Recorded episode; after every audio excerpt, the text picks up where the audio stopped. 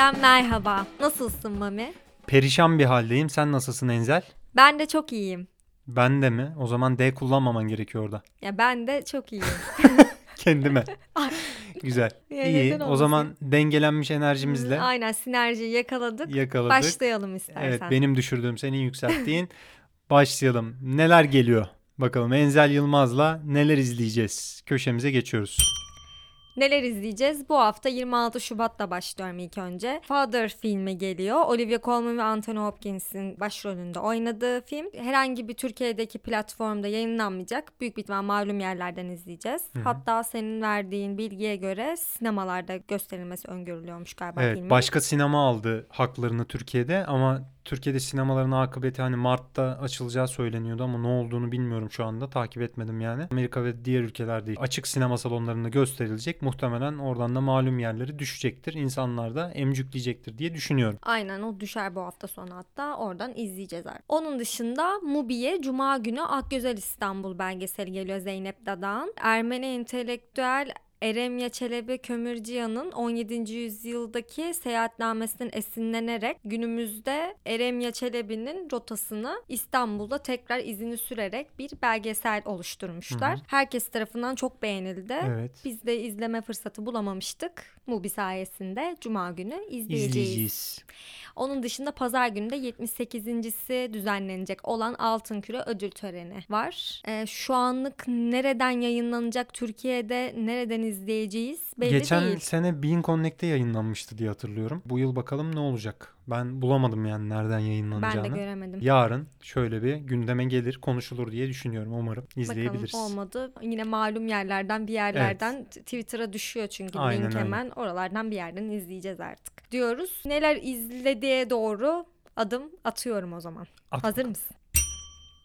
Bu hafta tüm dünyada eski bir tartışmayı yeniden alevlendiren aslında hem 90'ların işte başından itibaren başlayıp Me Too hareketiyle yeniden alevlenen ve şimdi tekrardan gündeme gelen bir konu. Woody Allen'ın evlatlık kızı olan Dylan Farrow'a uyguladığı taciz iddialarını yeniden gündeme getiren bir belgesel yayınlandı HBO Max'te. Allen ve Farrow diye isimli bir belgesel. 4 bölümden oluşacak. İlk bölümü yayınlandı. 3 bölümü daha yayınlanacak. Her pazar yayınlanıyor galiba. Evet. Daha sonra da Remember? Bitecek. İlk bölümünü biz de Enzel'le izleme şansı bulduk. Kısaca özetlemek gerekirse bu Allen'ın 79 yılı ile 92 yılları arası Mia Farrow'la birlikte yaşıyorlar. Ve Mia Farrow'un daha önceki birlikteliğinden de evlat edindiği çocukları var. Aynı zamanda Woody Allen'la birlikteyken de çocuk evlat ediniyorlar. Ya bu olay biraz çok karmaşık ama basitçe hakikaten anlatmaya Yani çalışıyorum. evde 6 tane çocuk var aslında. Şeyden yok. e, Woody Allen'la bir arada yaşamaya başlamadan önce Mia Farrow'un eski evliliğinden 3 tane kendi doğumunu yaptığı çocuğu var. 3 tane de evlatlık edindiği çocuğu var. Ayrıldıktan sonra eşinden, eski eşinden Woody Allen'la daha beraber olmadıktan sonra bir çocuk daha evlat ediniyor. Toplamda 7 çocuğu oluyor. Sonra Woody Allen'la beraberlerken bir süre sonra Mia Farrow yeniden Woody Allen'dan bu kez çocuk sahibi olmak istiyor. Woody Allen da işte ben daha özgür ruhluyum. Ben setten sete dolaşıyorum. Bu entelektüellikle çocuk bakamam falan kafasında olduğu için hani bu dönem olsa onları söyleyemez yani. Gündemi bir de o zamanın hani politik atmosferiyle de değerlendirmek lazım. Çocuk yapma fikrinden vazgeçiyorlar. Daha sonra Dylan Farrow'u Woody Allen sarışın bir kız çocuğu istediği için böyle o dönemde evlat ediniyor Mia Farrow. Sonra Woody Allen'la aralarında yoğun bir baba kız ilişkisi başlıyor ve baba kız aşkına varabilecek kadar yakınlıkta böyle diğer bütün çocukların arasında Dylan Farrow'a ekstra ilgi göstermeye başlıyor Woody Allen. Bu sırada bir de aradan yaklaşık 6 ay bir yıl sonra Ronan Farrow'a hamile kalıyor. Ve erkek Mia olduğu için evet. de üzülüyor Ellen bu arada. Evet Woody Allen da Neden kız çocuk erkek olmadı olduğu diye. için üzülüyor vesaire. Belgeselde bu süreci Woody Allen'ı aslında çok dahil etmeden audiobooklarından ya da geçmişte verdiği röportajlardan konuyla ilgili ilgilendiği kısımları alarak daha çok aslında Dylan Farrow ve Mia Farrow'un ve onların arkadaş çevreleri ya da işte ailedeki onları destekleyen görüşlere yer vererek bu skandalı yeniden ele alan bir yapısı var. Ve Ee, ilk bölüm zaten direkt Dylan hakkında. Evet. Dylan'ın 7 yaşında yaşadığı tacizden bahsediyor. Evet. Yani söylenenlere göre belgeselde tabii Woody Allen hiçbir zaman bunlardan dolayı hüküm giymedi. Suçlu bulunmadı. Hatta Connect'te o zaman işte mahkeme kuruluyor. 6 ay boyunca klinik psikologlar tarafından hem özel dedektifler tarafından bu olay inceleniyor falan. Ondan sonra sonra e, suçlu bulunmuyor. Çünkü ortada birinin dediğine karşı öbürünün dediği gibi bir mesele var yani. Hani net bir şekilde bir tarafın doğru söylediğini kanıtlamak gerçekten çok zor bir mesele. Ama tabii ki burada hem sosyal statü anlamında daha zayıf olan Dylan Farrow'u gözetmek ve onun söylediklerini daha dikkate almak herkesin tabii ki daha yakın bulduğu bir durum ama Woody Allen işte belgesel yayınlandıktan sonra bir açıklama yaptı. Belgeselin gerçeği yansıtmadığını, çarpıttığını falan söyledi. Suçlu bulunmadığı için de birçok aslında Woody Allen'ı seven onun filmleriyle işte büyüdük biz bilmem ne diyen insanlar da savunmaya da devam ediyorlar ve belgeseli çok yanlı olmakla Ya. e, suçlu buluyorlar. Ama kritik konu şu aslında mevzuda. İstersen ondan bahsedelim yani. Şimdi Woody Allen Dylan Farrow'a çok yakın bir ilişki kurduğu dönemde Mia Farrow diyor ki sen bir istersen hani olay çok ciddiye binince artık çünkü çocuğa baş parmağını yalatmalar, boxerlarıyla, iç çamaşırlarıyla uyumalar falan kimseyi yanına sokmamalar böyle şüphe içeren bir sürü olay meydana geldiği için diyor ki sen bir klinik psikoloğa görün istersen. Birkaç arkadaşı da bunu destekliyor yani çok abuk subuk bir hikaye var burada. Dylan Farrow da o dönemde anlamlandıramıyor bunu. Çok küçük zaten bir de normal baba kız ilişkisi bu zannediyor falan. Belgeselde de bunu çok net açıklıyor. Woody Allen işte bir klinik psikologla görüşüyor. 91 yılında yanlış hatırlamıyorsam. Orada klinik psikolog şöyle bir tanı koyuyor Woody Allen'a. Evet ilişkileri olması gerekenden çok daha yoğun, gereksiz bir yoğunlukta ama burada cinsel açıdan herhangi bir suç unsuru bulunmuyor gibi bir tanı koyuyor orada. Daha sonra evlatlık çocuklarından biriyle birlikte Dylan Farrow'un zaten Woody Allen'la hani durumu kabullenip onunla yüzleşmeye başladığı için Mia Farrow çocukların vesayetine Woody Allen'a devrediyor iki çocuğunun. Tam bu sırada 93 senesine denk geliyor galiba bu da. Mia Farrow'un başka bir evlatlık çocuğu daha yaşı büyük olan o sırada 21 yaşında olan Sun Yi Previn'le bir aşk yaşadığı ortaya çıkıyor. İstersen bu konudan da sen bahset. Ben çünkü yoruldum yani bu ilişkileri açıklamaya çalışmakta.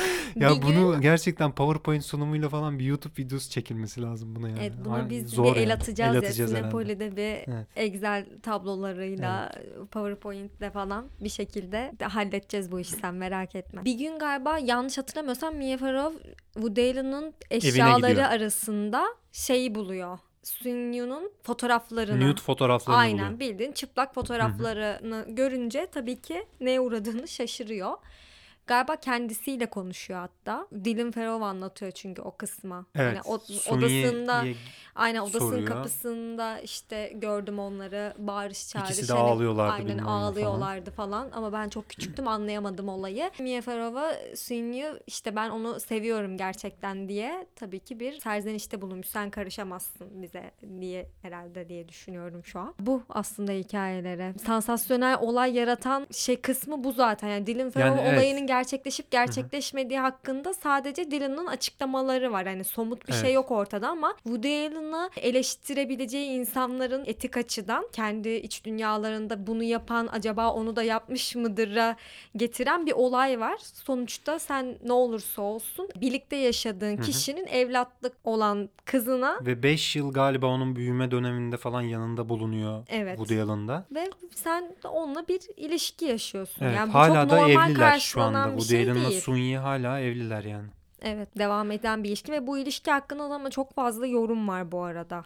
Evet zaten bu ilişki açığa çıktıktan sonra Mia Farrow artık davalar açılıyor bu konuda. Dylan Farrow'la olan ilişkisine dair de suçlamalar devreye giriyor vesaire. Tabi suçlu bulunmadı ama yine de ya magazin boyutuyla ilgilenmek değil ama şey mevzusu var ya bu sanat eserleri ya da Woody Allen'ın durumu ne olacak falan sinema dünyası için onu izlemeye devam edeceğiz mi izlemeye devam et- etmeyeceğiz mi? İşte Roman Polanski için de benzer bir mevzu var.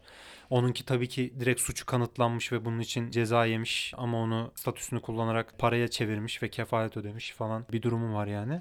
Ya üretime devam eden bir sanatçının böyle bir olayı olmasından sonra yeni ürettiği yapıtlara, eserlere bakışımızın ne olacağına dair kısmı ile ilgileniyorsun şu an değil mi? Çünkü Evet. mesela öncesiyle sonrası bence ayrılabilecek bir noktada. Mesela bir, bir sanatçının ya da işte yönetmenin böyle bir ifşası ortaya çıkmadan önce ya da işte suçu. Bu arada sadece cinsel suç da olmak zorunda değil. Başka bir suç da olabilir. Tabii cinsellik işin içine girince ve tabii ki reşit olmayanla ya da işte bu pedofili ya da cinsel istismar suçu olunca daha farklı bir boyut oluyor da. Şimdi Woody Allen'ın daha önceki çektiği filmlere mesela artık gerçekten içlerinde çok güzel filmler var. Benim de çok sevdiğim filmler. Mesela ben artık o filmlere güzel diyemeyecek. Bu iki tartışma var ya bir sonrası için bir öncesi için. Bu konu hakkında sen ne düşünüyorsun? Sence böyle ayrılıyor mu? Ya ben ister istemez soğuyorum yani böyle duyar duymaz bu tip şeylerden ama yine de bu bilinçle izlemek sonuçta bir sıkıntı doğuracağını düşünmüyorum. İnsanlar konuyu bilerek neyin ne olduğunu bilerek izleyip kendi kararlarını kendileri verebilirler yani diye düşünüyorum. Hatta HBO'da şundan dolayı çok eleştirildi. Siz böyle bir belgesel yayınlıyorsunuz. Sizin arşivinizde 6 tane Woody Allen filmi var. Onları da kaldırın o zaman falan dendi HBO'ya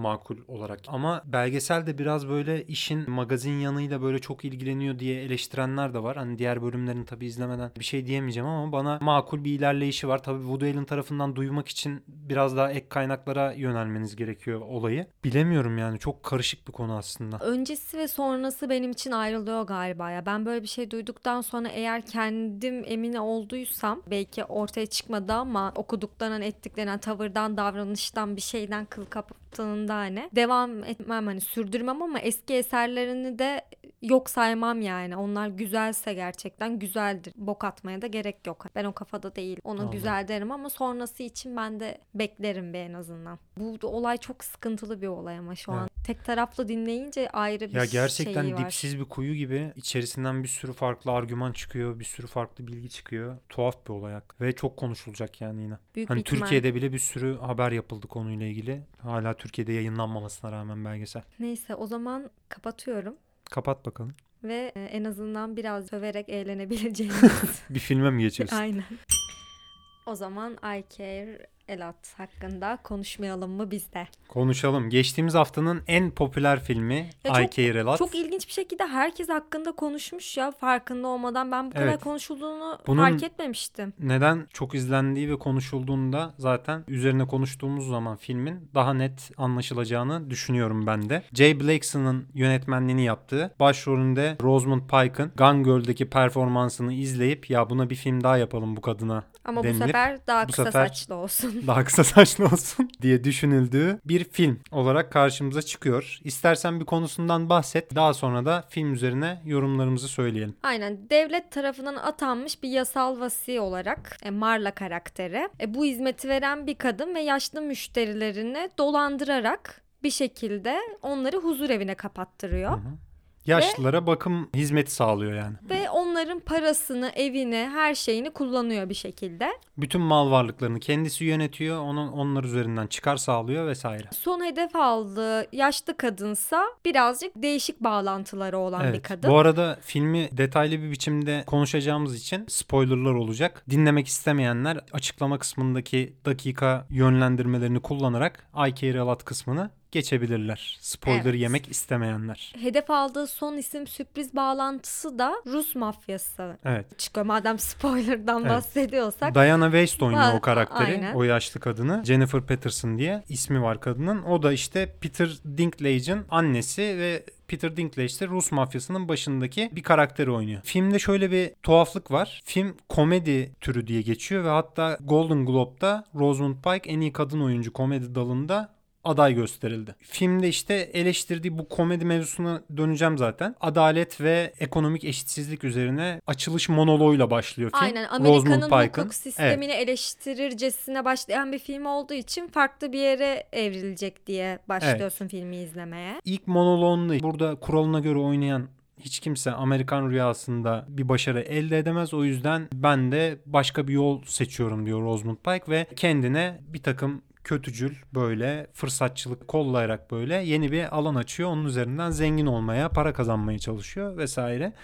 Ve buradaki Amerikan rüyasını sözde eleştiriyor film ama bunları yaparken o kadar böyle primitif bir yerden ilk kez sanki biri ekonomik eşitsizlik meselesiyle ya da adaletsizlik meselesiyle karşılaşmış gibi gerçekten insanın aklıyla dalga geçer gibi çok primitif bir yerden yapıyor bunu ve argümanları da filmin karakteri inşa ederken çok basit. Ben izlenmesinin de aslında filmin kurduğu bu eleştiri düzlemini çok basit argümanlarla herkesin anlayabileceği türden argümanlarla ilgi çekici bir hale getirdiği istediği için olduğunu düşünüyorum. Filmin e, karakter çeşitlendirmesi de aynı şekilde çok ilkelce kabaca yapılmış. Evet. Kadın karakteri özellikle yani Hı hı. çizilmesi böyle güçlü kadın profili çizeceğim derken verebileceği her türlü hasarı vermiş kadın karaktere bence. Evet. Üzerine Ya bir kadın de karakteri şiddet uygulanıyor. Ondan sonra bir de kadın kötü çizildiği için zaten onunla hiçbir zaman anti kahraman olsa bile yani yaptığı kötülüklerle empati kurman ve onu anlaman, yanında durman çok zor, özdeşleşmen çok zor. E onun üstünden de kadına yumruk atıldığında, suratına tükürüldüğünde ya da ölümle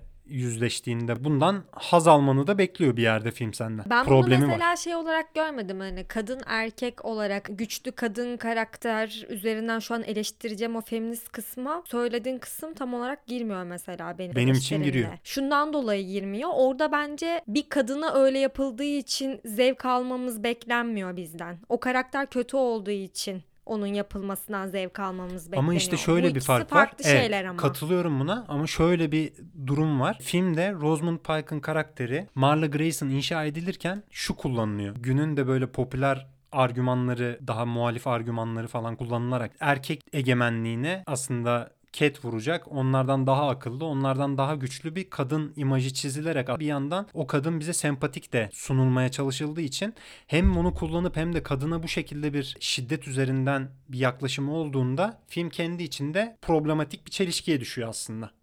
Çünkü şöyle bu kadın karakterinin kurulmasında birkaç tane replik dışında tıpkı o adalet sistemi eleştirisi gibi feminist söylemleri birkaç tane repliğine sığındırıp onun üzerinden izleyiciyle bağ kurmaya çalışıyor. Bu da bana samimi gelmiyor Sadece filmde. o da değil. Güçlü bir kadın oluşturayım derken güzel şık bir takım elbise giydirmek, saçları kısa tercih etmek. Ya bunların hepsi o ilk akla gelecek basit böyle işte feminist, lezbiyen bir de ikisini birlikte bir araya Hı hı. getirmiş. Aynı zamanda lezbiyen de bir karakter evet. Tüm basit formülleri bir araya getirerek o güçlü kadın karakteri inşa ettiğini düşünürken aslında yani bin kere tekrar edilmiş Hollywood'un şişirme balon karakterleri gibi güçlü bir kadın profili çizmiş. Zaten baştan orada inancını kaybediyorsun karaktere. Bu dediğin noktaya gelemiyorsun bile hani. Seninki feminist okumayı yaptıktan sonra kusurlarıyla da olsa kabul edip sonrasını görebilmek. Ona bile daha ben geçemedim mesela yani. Orada böyle duvara çarptım ve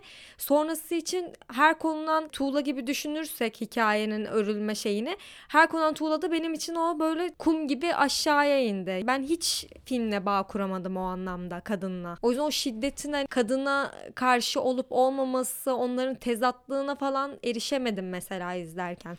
Çünkü komple baştan sona böyle kum gibi aşağıya çöken bir yapısı var film. Ama kendini tanımlarken filmin ya da evrenini kurarken replikleriyle ya da monologlarıyla kullandığı bu politik argümanlar sadece dilde ve böyle Marla gibi adeta fırsatçı bir şekilde yapıldığı için mesela Marla karakterini erkek biri oynasa gerçekten hiçbir şey değişeceğini düşünmüyorum filmde. Aslında görsel olarak ya da o dünya inşa edilirken kadına dair çok da fazla bir şey yok yani. Bu da aslında bir erkek tarafından yazılmasına ve yönetilmesiyle alakalı da bir problematik bence. Hatta şey de var bence toplumun kadına biçtiği rolü kendi çıkarına kullanıyor. Bunu silah olarak kullanıyor. Yani daha da tezat bir şey yapıyor orada. O dediğin şey o burada işte o fırsatçılığı yaratırken aslında kendi silahıyla bacağını ateş etmiş gibi bir şey yapıyor yani.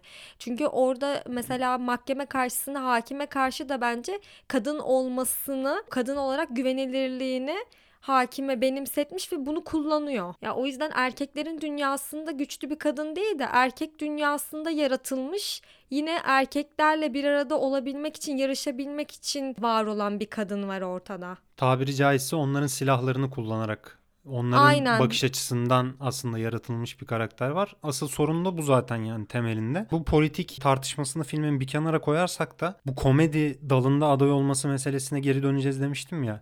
Komedi olarak kurulmasının sebebi de şey gibi yani o mafya karakterlerinin bir yandan böyle çok aptalca gündüz gözüyle huzur evi basıp oradan birini kaçırmaya çalışmak. Hemen arkasından da işte çok daha profesyonel bir şekilde Marla'yı kaçırıp alakasız bir hangar gibi falan bir yere götürüp orada sorguya çekmek gibi birbiriyle de çok zıt hani komediyle aslında çok da alakası olmayan filmin de ben komediyle alakası olduğunu Bence düşünmüyorum filmin yani. en komik yanı Marla'nın tek başına Rus mafyaya etki etkisiz hale getirmesi. Bence bu komik Evet, gerçekten o bu arada.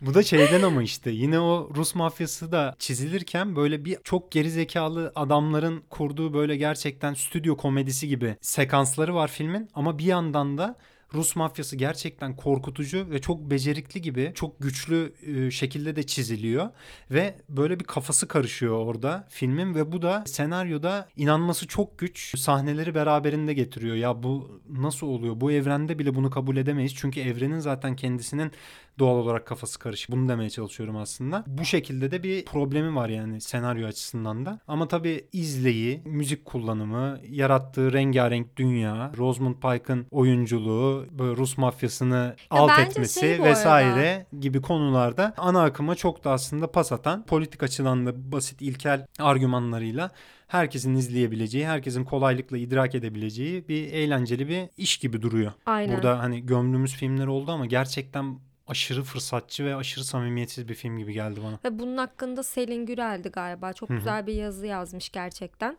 Film Ee, Lovers'ta. Açıp okuyun bence. Bizim duygularımızı da gayet yansıtan bir yazı diyorum ve çok O zaman uzaklara senin Ayke Ralat'tan tarih köşene geçelim mi? geçelim. Ne anlatıyorsun tarih köşende? Evet, Ruan Linkyu'dan bahsedeceğim. Kendisi işçi sınıfından bir aileye sahip. Babası erken yaşta ölüyor. Annesi de hizmetçilik yapıyor. Ruan da 15 yaşında sinema sektörüne atılıyor. O dönemde zaten sessiz film dönemi. Sonrasında 20'li yaşlarına doğru epeyce böyle bir sessiz filmlerde oynuyor küçüklü rollerle. Sonra ismi gitgide duyulmaya başlıyor. 20'li yaşlarda bir böyle yavaştan ünlü yakalamaya başlıyor. O dönemde de annesinin eskiden e, hizmetçilik yaptığı evlerden bir tanesinde küçük oğlu olarak ismi tam olarak nasıl okunuyor emin değilim ama Chang Tamin diye adamla birlikte oluyor. Ama annesinin hizmet yapmasından çok sonra gerçekleşiyor bu olay. Chang kumarbaz. Ruan'ın bütün o sinemada kazandığı parasını olabildiğince kendisi kumar oynarken harcıyor. Ruan'ı çok fazla psikolojik olarak da hırpalıyor bu süreç. Hem maddi hem manevi olarak Chang'la olan birlikteliği ondan çok şey götürüyor. O dönemde gitgide böyle ünlü de yakalayıp hani iyi para kazanmaya başladığı bir dönem olduğu için güzel ortamlara da giriyor ve Chang'la arasının kötü olduğu bir dönemde Tang Chi Shan diye biriyle tanışıyor. Adam evli. Söylenene göre bir metresi de var adamın. O dönemde Ruan Linkyu'yla görüşmeye başlıyor. Ama Ruan ayrılmadan eşinden Chang'dan böyle bir birliktelik olsun istemiyor ve Chang'dan ayrılıyor. Sonrasındaki süreçte de gitgide artık ünlü yakalamaya başlıyor 20'li yaşlardan sonra. Son iki filme ya 30 tane filmi var. Yaklaşık belki 30'dan daha fazla olabilir ama günümüze sadece 10 tanesi ulaşabilmiş. Çoğuna ulaşılamıyor yani film artık bulunmuyor. Son iki tanesi çok önemli. Bir Goddess bir de New Woman diye. Goddess da çocuğuna bakabilmek için seks işçiliği yapan bir kadını canlandırıyor ve bu kadını o kadar sempatik ve o kadar insanların onunla empati kurabileceği şekilde canlandırıyor ki kadınlar gerçekten böyle kendini özdeşleştiriyor Ruan'la ve Ruan'ın ünü iyice artıyor böyle. Bütün yönetmenler onunla çalışmak falan istiyor. Bu arada öncesindeki filmlerde de şöyle bir sıkıntı var. Ruan çok böyle naif, çok böyle yumuşak huylu, görüntü olarak da çok böyle zarif bir kadın olduğu için hep böyle romantik dram filmlerinde tercih ediyorlar. Daha böyle devrimci güçlü kadın oynamak istiyor. Hatta bunun için de diretiyor ve nitekim istediğini de alıyor. Öyle bir filmde de yer alıyor. New Woman'da da bir toplum baskısı ve basın yüzünden kendi hayatını sona erdiren ünlü bir kadının hikayesi yer alıyor ve bu kadın son döneminde artık fahişe olduğu falan iddia ediliyor kadının. Kadın bunlara dayanamayıp intihar ediyor. Bu filmde zaten çok etkileniyor o süreçte ve basını çok kötüleyen, medyayı kötüleyen bir film olduğu için dönemin siyasileri ve basın bir araya gelip şey diyorlar bu filmi yayınlayamazsınız. Yani kesinlikle atacaksınız o kısımları. Yönetmen de bir ara atmak istiyor gerçekten ama Ruan izin vermiyor. Hayır atmayacağız bunları diyor. Bu arada o filmin yönetmeniyle de aslında aralarında bir gönül bağı var. Hı hı. Tam olarak adı konmayan. Aralarında böyle bir ilişki olduğu söylenebilecek bir şey yaşadıklarını söylüyorlar. Filmden bu görüntüleri atıp atmama konusunda basının iyice baskısı artınca Ruan'ın üstüne gitmeye başlıyorlar ve eski eşi bir önceki eşi Çank'ı bulup ona zina davası açtırıyorlar. Zina suçu işledi işte benle evliyken Tank Çiğ Şan'la birlikte oldu diye. Ve bu süreçte Rohan çok yıpranıyor. kendisi için işte zina suçu işlediği, aslında zaten iyi bir kadın olmadığı, filmlerindeki fahişe rolünün de e, bir önceki filmde annesine benzetiyorlar. Annen de seni okutmak için mi fahişelik yaptı falan diye. Hakkında bir sürü dedikodu çıkıyor böyle ve Rohan bunlara dayanamıyor. En sonunda da 7 Mart 8 Mart'a bağlayan gece kendini öldürüyor. Pirinç lapasının içine bir sürü ilaç katıp yiyip bir not bırakıyor. Hatta notta da dendiğine göre dedikodu kötü bir şeydir yazıyor en son. Kendini bunun için öldürüyor ve bu ölümden Çin gerçekten çok etkileniyor kendisinin yaklaşık 5 kilometreye yakın bir cenaze merasimi olduğu söyleniyor. Hatta New York Times'ta falan yüzyılın en büyük cenaze töreni diye haber yapıyorlar manşetlere çıkıyor.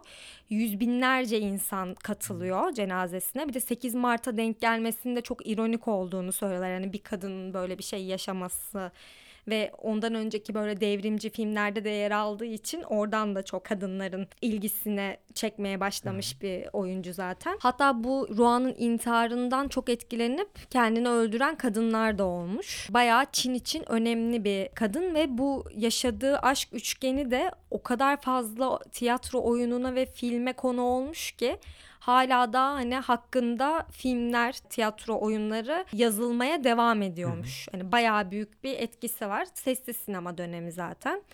Sesli sinema çekemeden kendisi vefat etmiş. Çin için önemli bir değer ama şu an galiba dünyada adı çok anılmayan bir kadın oyuncuymuş.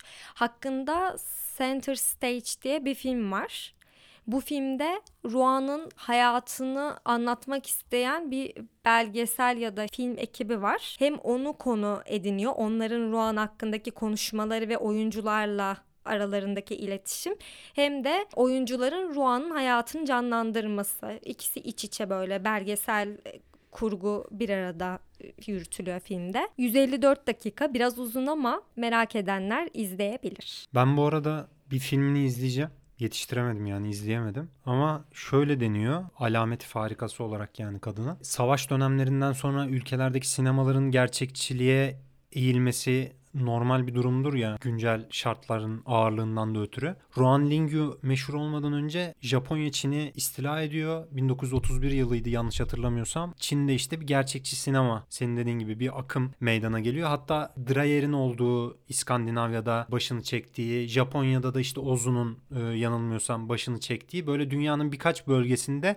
çok nadir örnekleri var. Böyle Hollywood'un o romantik ve daha böyle tek yönlü işte klişe oyunculuklarına falan baş kaldı kaldıran daha farklı konuları ele alan falan e, filmler bunlar. Royan Lingyun'un oynadığı karakterlerin genelde çok hem güçlü kadın portreleri çizmeleri hem de Royan Lingyun'un bir şekilde yani bu sessiz sinemadaki büyük oyunculuklara rağmen bu Tarkovski meselesinde de bahsetmiştik ya oyuncuların birden fazla kompleks duyguyu bir sahnenin içerisinde aynı anda verebilmeleri çok önemli Tarkovski için falan diye. Mesela birçok filminde bir anın duygusunu yaşarken içinde bulunduğu duruma topluma dair birçok karmaşayı beden diliyle verebilen bir yeteneğe sahip olduğu için Çin'in erken sinemasında başka bir yeri olduğu falan söyleniyor. Çok önemli olduğu söyleniyor. Minik bir ben de sen bunu konuşacağım deyince şey ufak bir bakındım. Öyle de başarılı bir oyunculuğu varmış. Belgeselde yayınlanan ve filmde gördüğüm görüntüler üzerinde konuşunca tabii ki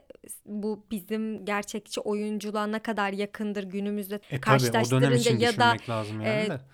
kültürel anlamda da hani farklılık olduğu için kültürde şu anki gözle bakılacak bir şey değil ama Hı-hı. gerçekten öyle. Belgeselde de şey diyor. Seninle birlikte izlediğimiz belgeselde Hı-hı. işte Marlon Brando için derler. Gerçekçi oyunculuğun hani Sinemada başlangıcı diye ama onlar Rohan Linkyu galiba izlememişler gibi bir yere getiriyor böyle. E, gerçekten öyle bir yanı varmış. Story of Sinema belgeseli bu da. Bu arada bahsettiğim Center Stage filminde de hem belgeseli filmi çeken hem de filmin içinde de görüyorsunuz çok fazla Ruan Linkyu'dan etkilenen hem kadın hem erkek var. Hı hı. Yani ciddi anlamda onlar için aşırı etkileyici bir insanmış. O zarifliği böyle çok seksi bir kadındı, çok zarif bir kadındı diye hep bahsediyorlar. Galiba aurası var kendisinin bir alımı var. Evet. O auranın içine giren herkesi aşırı etkiliyormuş. Hem o Auro'dan hem de çizdiği böyle güçlü kadın portrelerinden dolayı Çin'in o dönemki kadın seyircilerinin de çok büyük böyle desteğini alan ve 4,5 kilometrelik o cenaze merasimine varacak bir sevgiye, sevgiyle bahşedilmiş bir insan hakikaten. O yüzden de kadın taraftarlarının intihar etmesi falan çok üzülmesi o öldüğünde de onunla ilgili. Hatta sonra galiba mezarı Çin hükümeti tarafından imha edilmiş. Böyle çok sahiplenilen bir oyuncu değil diye bir şeyler okudum. Hani dünya sinemasında da hani çok böyle bahsedilen güçlü kadın profilleri hani anlatmayı seviyor ya insanlar genelde. ilk kadın Hı hı. diye bahsetmeyi seviyorlar ama mesela Ruan Lingyu'dan o kadar bahsedilmediği, yerinin hala da fazla önemi anlaşılmadığını falan iddia ediyorlar. O zaman Mark Cousins'a belgeselin yaratıcısına teşekkür edelim buradan. Ruan Evet. Lingyu ile bizleri tanıştırdığı için. Teşekkürler. Yine kahrolduk bir kadının hikayesiyle. Deyip- Olmadık be. Ben üzüldüm ya. Filmi de izledim ya. Hmm. Gerçekten tadım kaçtı. O zaman Deyip haftanın filmine geçiyorum. geç. Yükselelim biraz. Yüksel. Haftanın filmi İngilizcesini söyleyecektim ama Mami olduğu için şimdi is, isse isse ölümcül oyun diye Türkçe'ye çevrilen ve Good Mubi'de Night Good Mommy. Night Mommy diye de İngilizce'ye çevrilen.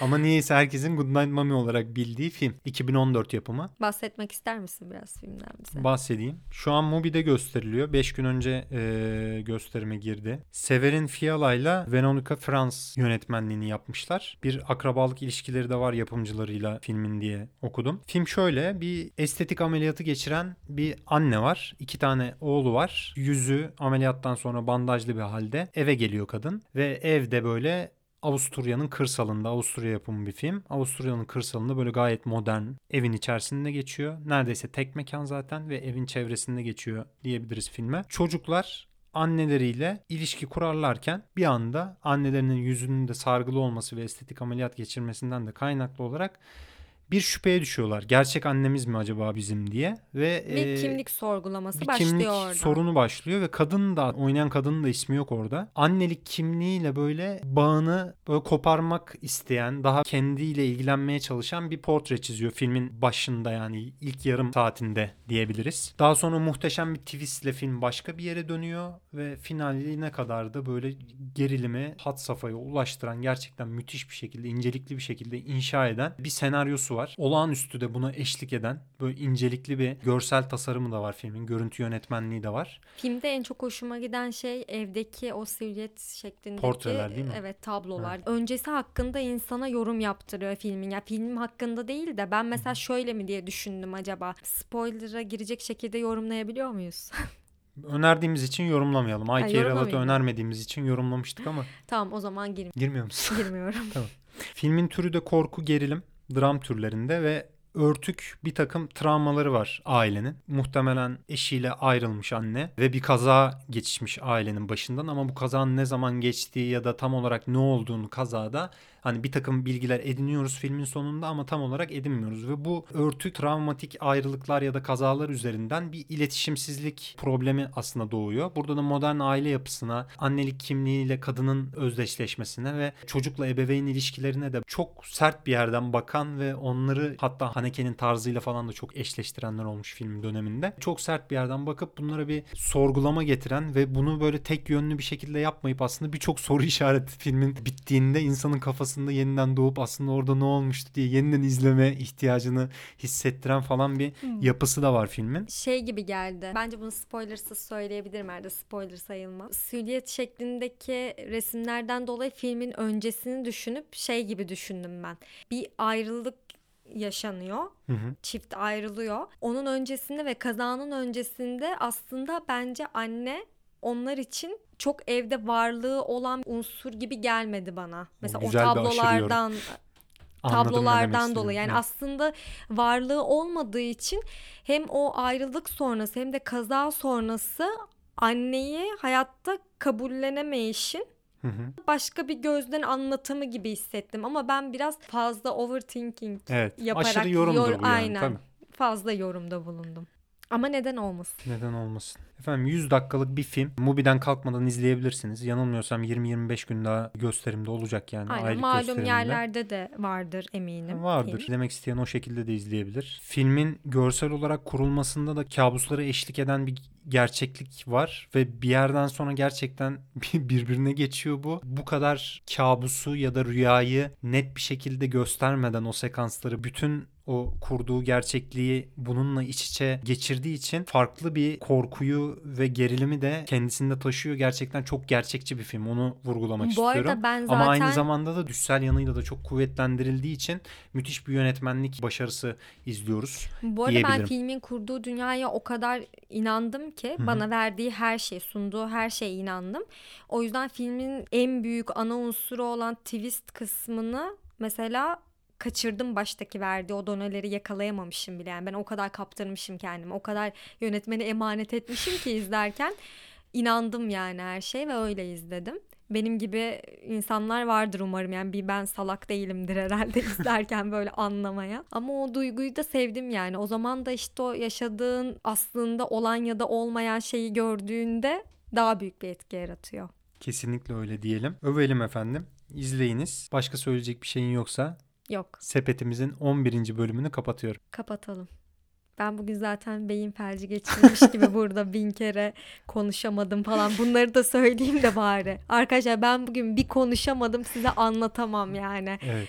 Cidden Hani konuşamadım. iki buçuk saat kayıt aldıysak iki saatinde Enzel konuşamadı. Ciddi anlamda böyle bu bölümde bu da hani geçsin gerçekten ya. Geçsin artık. bir daha da Geçsin bununla gerçekten gözüm seyiriyor yani Evet. şu an. Rabbim sana nazar değdirmesin diyelim.